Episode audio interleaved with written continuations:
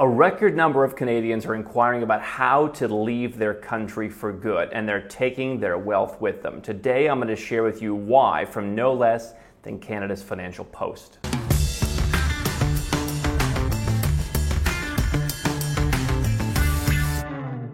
I'm Andrew Henderson. This is Nomad Capitalist, where we've helped everyone from billionaires to celebrities to seven and eight-figure entrepreneurs to legally go where you're treated best. I'm also the host of the world's best offshore conference, Nomad Capitalist Live. And the headline from Canada's Financial Post stood out to me.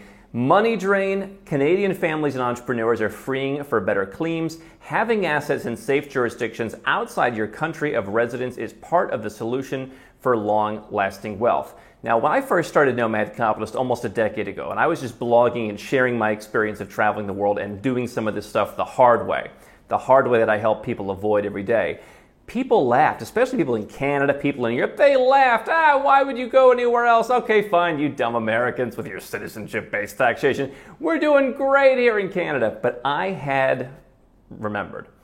In the late nineties, growing up, my father would bring home the list of the world's freest economies, and every year you'd watch the U S and other Western countries sink.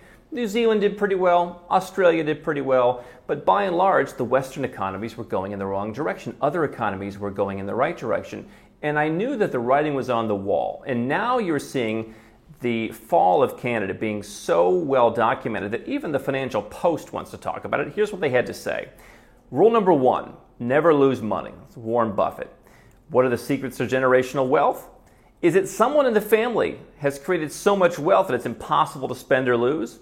Is it having the best investments, whether that's real estate, stocks, venture capital, or crypto?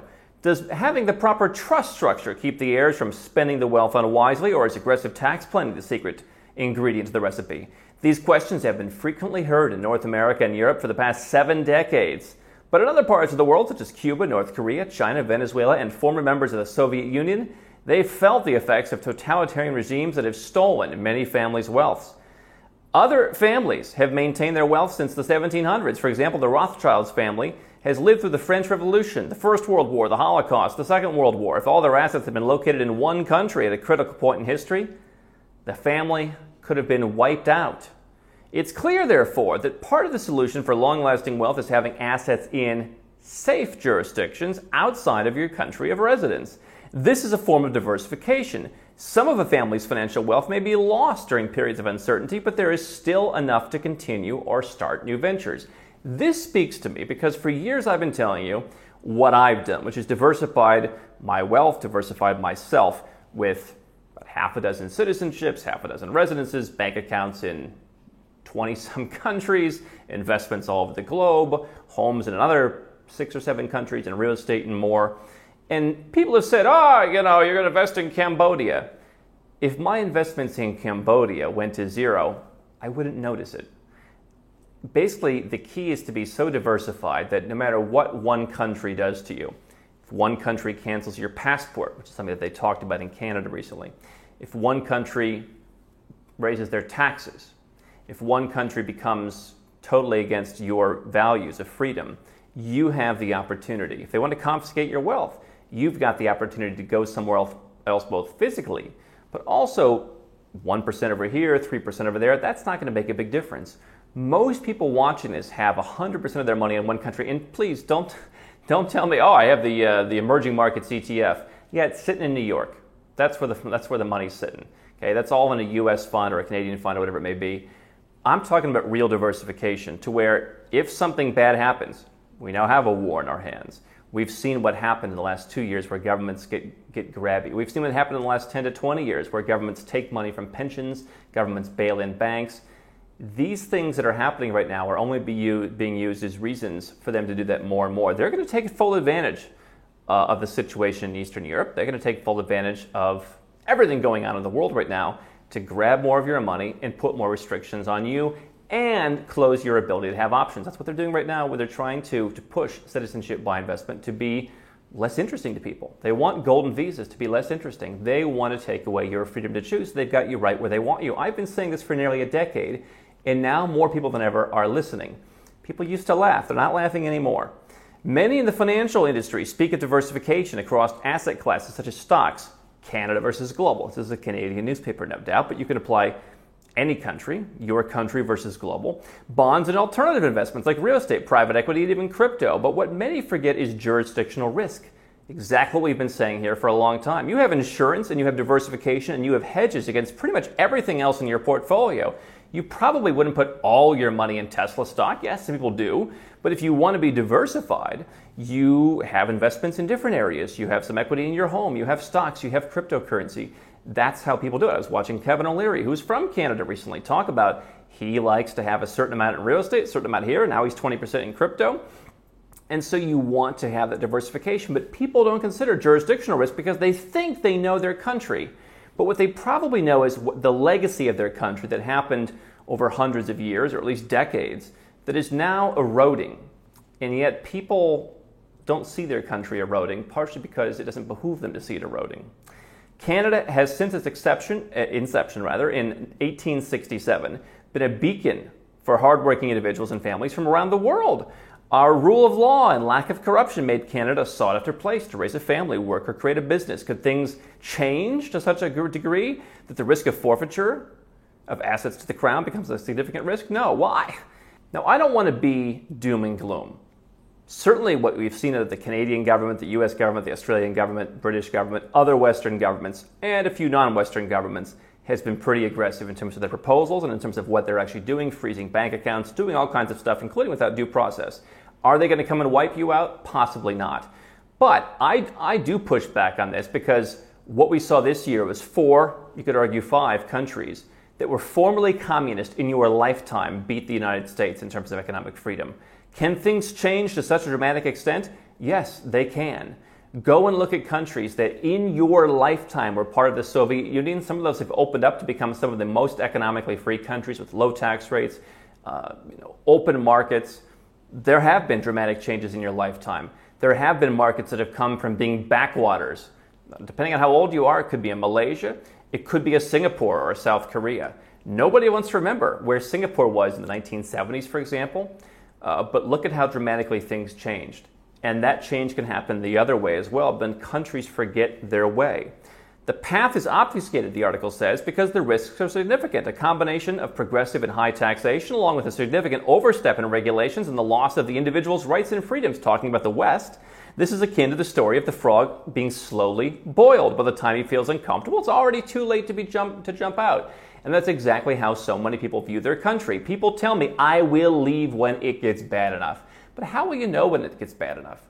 When they start listening to your phone calls, when they start bailing in your bank account, when they start putting together the apparatus to do who knows what else, when they start trying to impose a wealth tax, when they do any number of other things that limit your wealth and limit your freedom. How will you know when things get bad enough? I've said I'd rather be years too early than a day too late.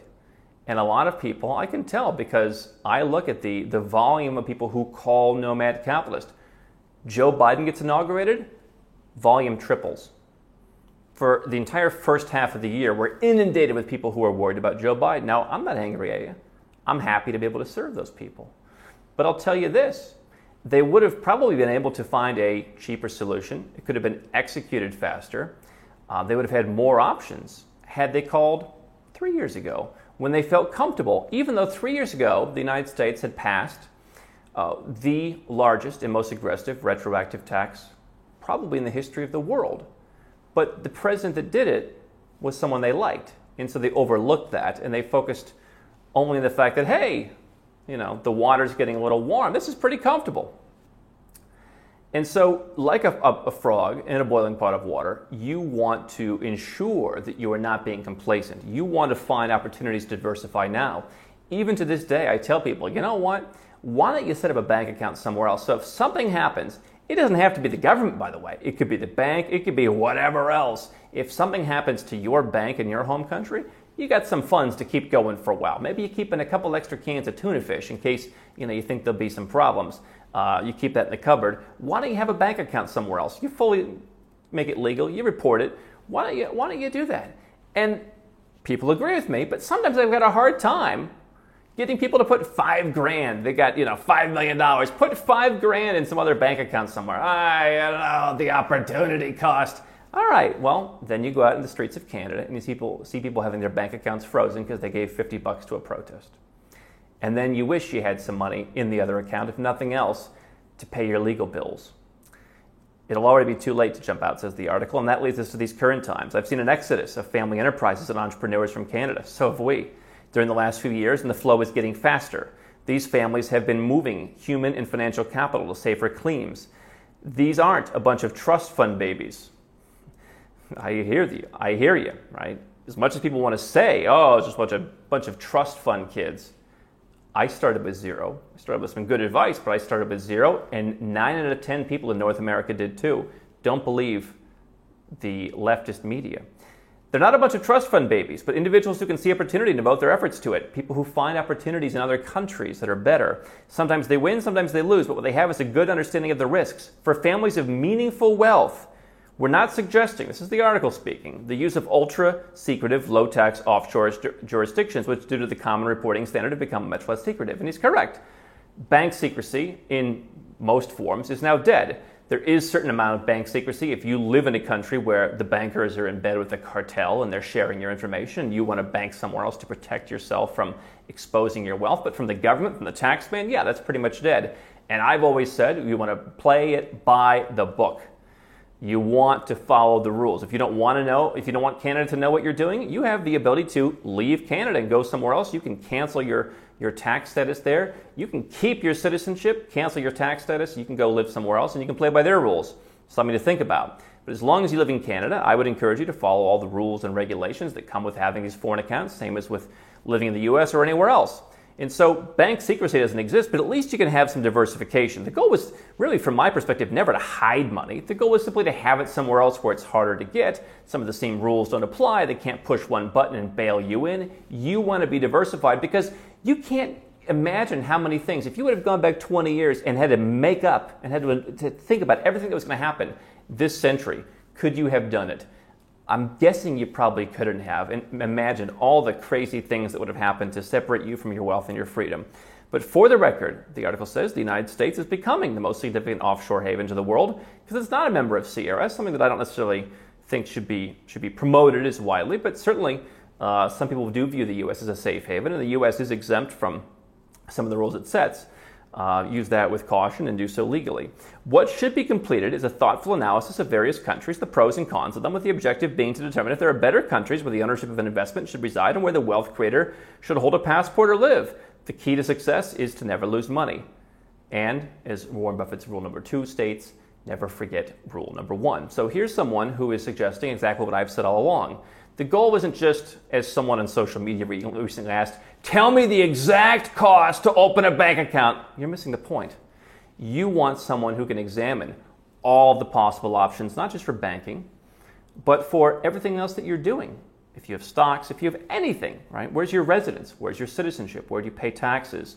Are there investment opportunities somewhere else? Can you invest your way to a citizenship? These things all go together. And if you are a wealthy family, you want to understand how to protect your money. You can potentially make much more money in high probability markets where things are actually going up, not just because of a housing bubble in Canada, but because there's actual sustainable growth in markets like the aforementioned Cambodia that haven't had a recession in three uh, decades. Uh, that are dollarized. I mean, those are the kind of places that one can look at. And, of course, much more developed markets. Nobody's saying you should be putting all your money in a Cambodian bank account. We talk about diversification where you pick the best of everything for everything that you have. This article in Canada's Financial Post summarizes exactly what I've been telling you for ten years. Whether you're living in Canada, the United States, or any other Western country, your legacy brand country has lost some of its veneer. You are not going to really lose anything by moving part of your money from Canada to Singapore, Canada to Switzerland, Canada to anywhere else. You probably only have something to gain. And so diversifying yourself is going to save you from all the different things that, you, that later will look back and say, I can't believe that ever happened. Don't stop now. We've got well over a thousand more videos here on YouTube for you to watch and learn how to go where you're treated best. And if you want to work with Nomad Capitalist personally, go to nomadcapitalist.com slash apply. Learn about our unique tried and true process, garnered over years of experience, and learn how you can become our client.